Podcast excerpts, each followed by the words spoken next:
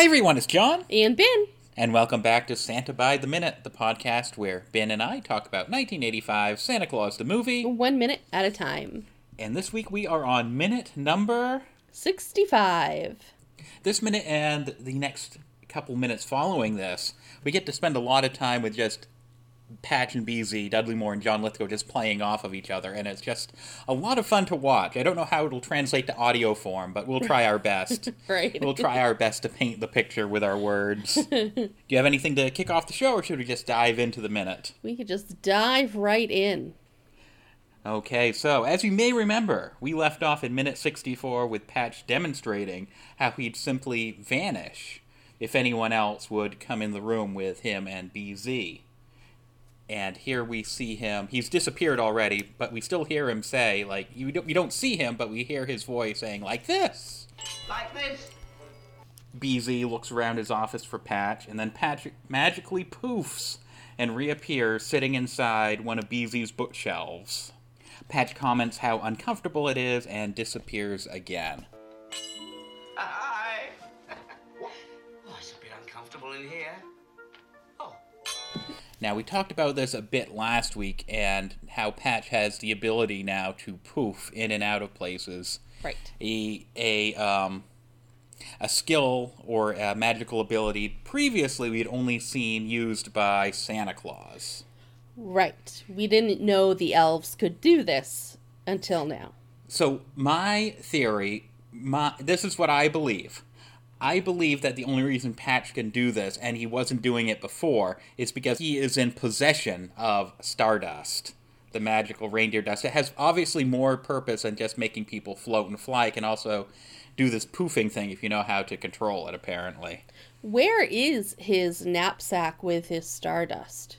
He must be keeping it in like a pocket or something. Because he had his, you know, bat with the with the handkerchief all tied up with the with the stardust, and he had it when he was in front of the store, and it kind of made you think that he just popped right into BZ's place.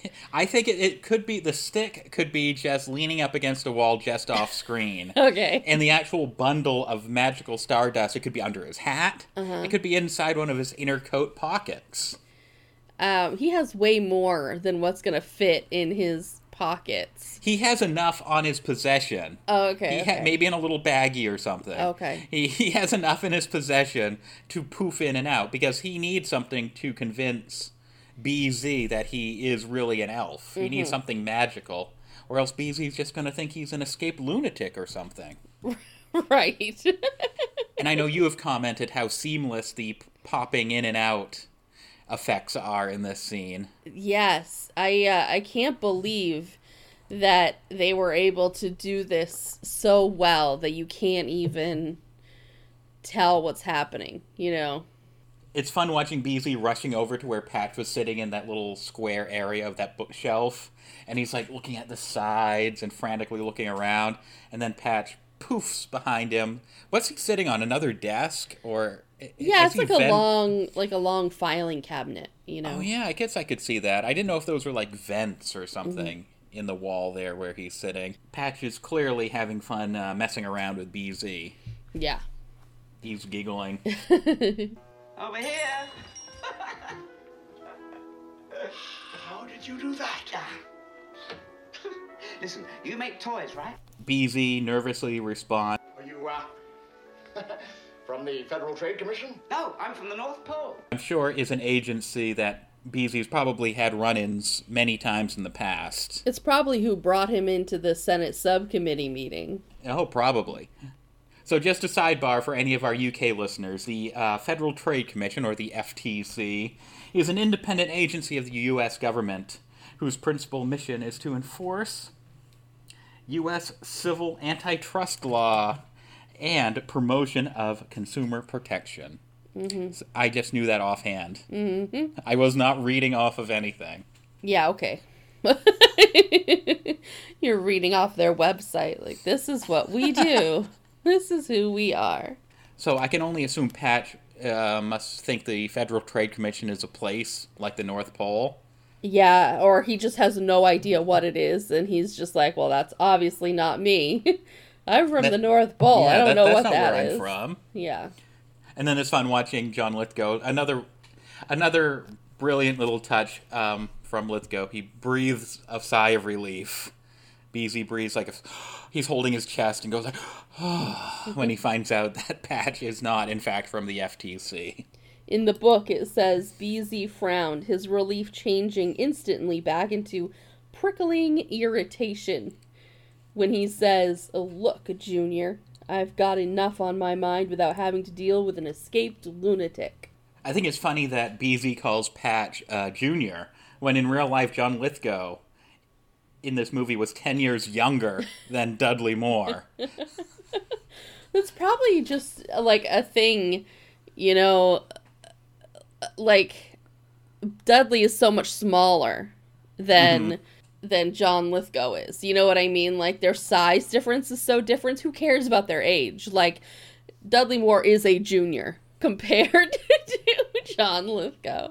well, I, we might as well talk about it now, but in this scene, I feel like there there must have been different like maybe steps or elevation of the mm-hmm. stage because in this scene Lithgow like towers over uh, Dudley Moore. I know Dudley Moore was a short guy in real life.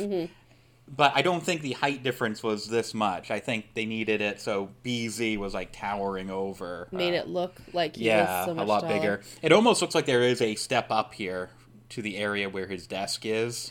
There is. That is that is designed. I talked about that last minute about how his desk is, was up on a platform so that everyone who came in would automatically be in a weaker stance. Oh yes, stance. that's right. That's Yeah. right. But So- between that desk, it could be that there's a height difference, you know, behind the desk. There could be a step that we can't see right there as well that is making the you know what I mean, that's kind of helping with that illusion. So Patch takes no offense at being called an escaped lunatic. He is just amazed that BZ knew that he had escaped. Yeah. and I don't even know if he escaped is the right word to use. He ran away from the North Pole. He makes it sound like he's being held hostage by Santa. All those years, so so El's been holding me hostage. I've managed to escape. yeah, I don't think that that was the correct terminology. Probably just worked best with the movie though.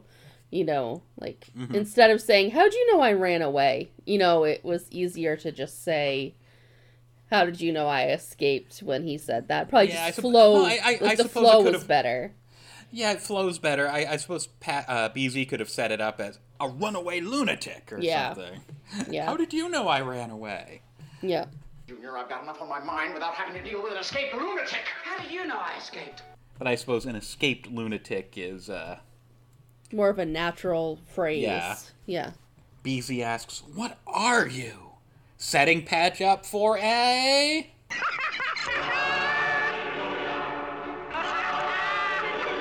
Isn't it elf explanatory? All elf puns are like this. Yes, every single elf pun in the movie so far, and I believe throughout the rest of the movie, it's just a pun on the word self. Yeah.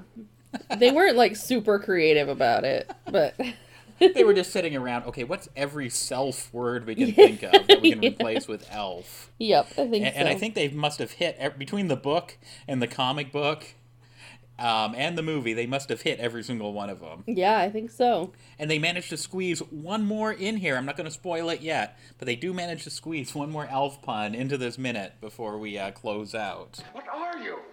Well, isn't it elf explanatory? How's that? I'm an elf. An elf. Yes.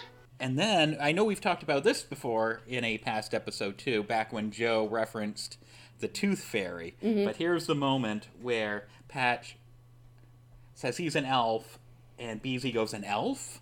You mean like a fairy?" You mean like a fairy? No, I'm not a fairy. I'm an elf. And and Beezy seems pretty fascinated with fairies. Yeah. Yeah, I mean they're they must clearly exist in this world because in the book it says uh, Patch drew himself up a bit huffily. There was really no comparison as far as he was concerned. So it's almost like fairies do exist in some aspect in this world because it's not like Patch was like, "What the heck is a fairy?" You know what I mean? Like mm-hmm. he was like, "There's no comparison between an elf and a fairy." And and even on screen, the way he reacts, it, he reacts like it's a real thing. Yeah, It's like, no, of course not. I'm not a fairy. I'm an elf. So yeah, maybe in a, in if we continue Santa Claus the movie lore, they can encounter the Tooth Fairy and the fairies at some point. yeah, like a whole other realm. But, but, why are you here? Well, I gather you're a great toy giver. I'm a great toy maker. We should get together. Why should I do that? Okay, and then Patch responds with our second.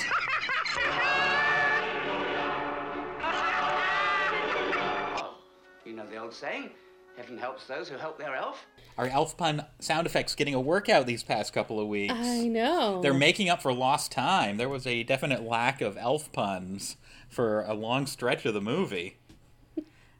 So here we go. Are you ready for this one?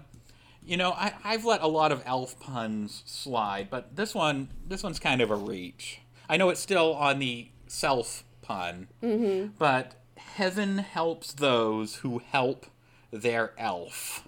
They cut out elf defense, but kept that one. I know. I I feel like um I I feel like that was that was a really big stretch, you know. Like it isn't one of my favorites. So it is a pun on the phrase "God helps those who help themselves." Yeah. It's a motto that emphasizes. I'm on the there's there's a Wikipedia page For this phrase? for this phrase. God helps those who helps themselves. Okay. I mean, I thought that was pretty self-explanatory. Don't you mean Elf elf explanatory. Well, I'm not an elf, so The phrase God helps those who help themselves is a motto that emphasi- emphasizes the importance of self initiative and agency. The expression is known around the world and is used to inspire people for self help. The phrase originated in ancient Greece as the gods help those who help themselves and may originally have been proverbial. It is illustrated by two Aesop's fables, and a sim- similar sentiment is found in ancient Greek drama. Although it is commonly attributed to Benjamin Franklin, the modern English wording appears earlier in Algernon Sidney's work. So there you go. And uh, just for the record, there's no uh, reference to Santa Claus the movie on the Wikipedia page for God helps those who help themselves. why not? So we'll add that to our list of Wikipedia pages we need to update. right, we need to add these in. Yep, right after the one one for Bloomingdale's. and we need to say in 1985 Santa Claus the movie, Patch says there's an old phrase Heaven helps those who help their elf. Right. Even in the context of that quote, that pun is a stretch. It's hard, you know. it's not really a, a an easy line to say either. so, some writer really had to have fought to keep that one in. yeah.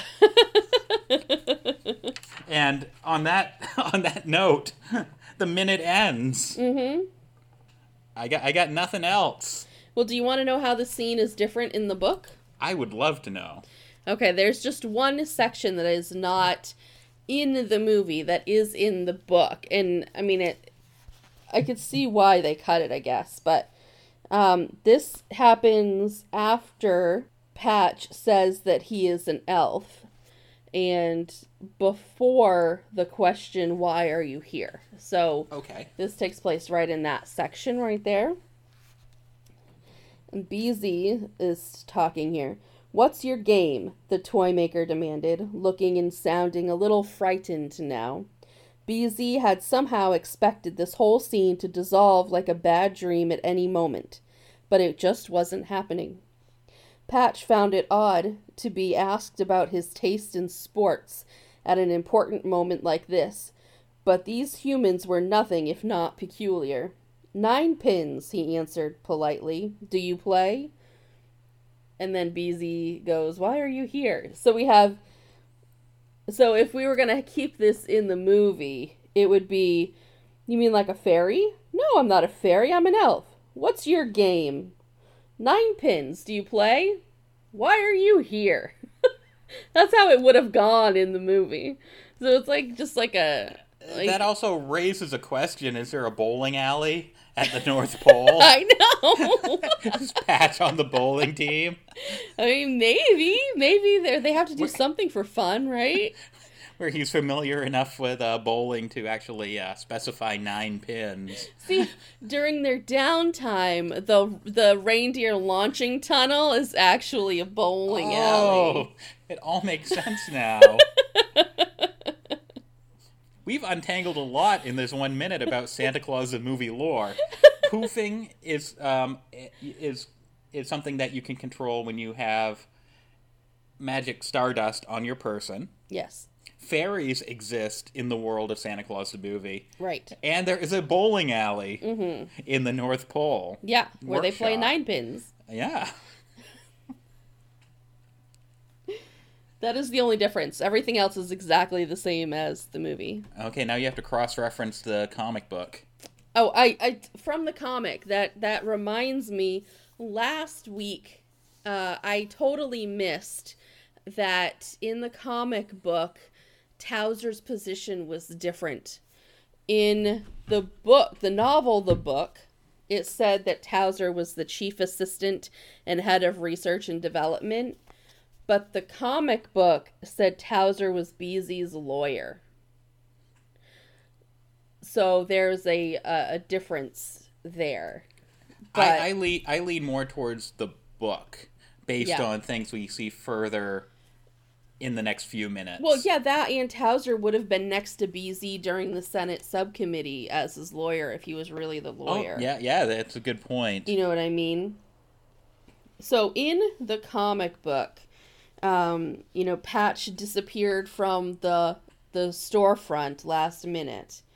Um, in the comic, it says the next day in the office of BZ Toy Company, this is what's happening, and you in the comic you can see Miss Abruzzi, but as far as this minute goes, you have um, Patch makes another joke.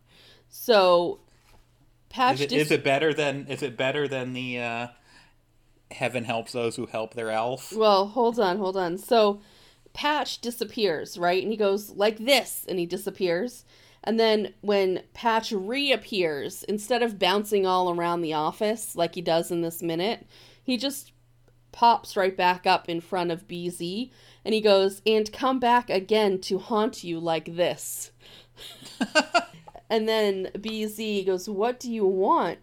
To help you, a great toy giver like you ought to get together with a great toy maker like me. They kind of condensed it in the comic Yeah. book. And then so it kind of confused like it's a little bit backwards. He states that he wants to help BZ so that Santa Claus will appreciate him.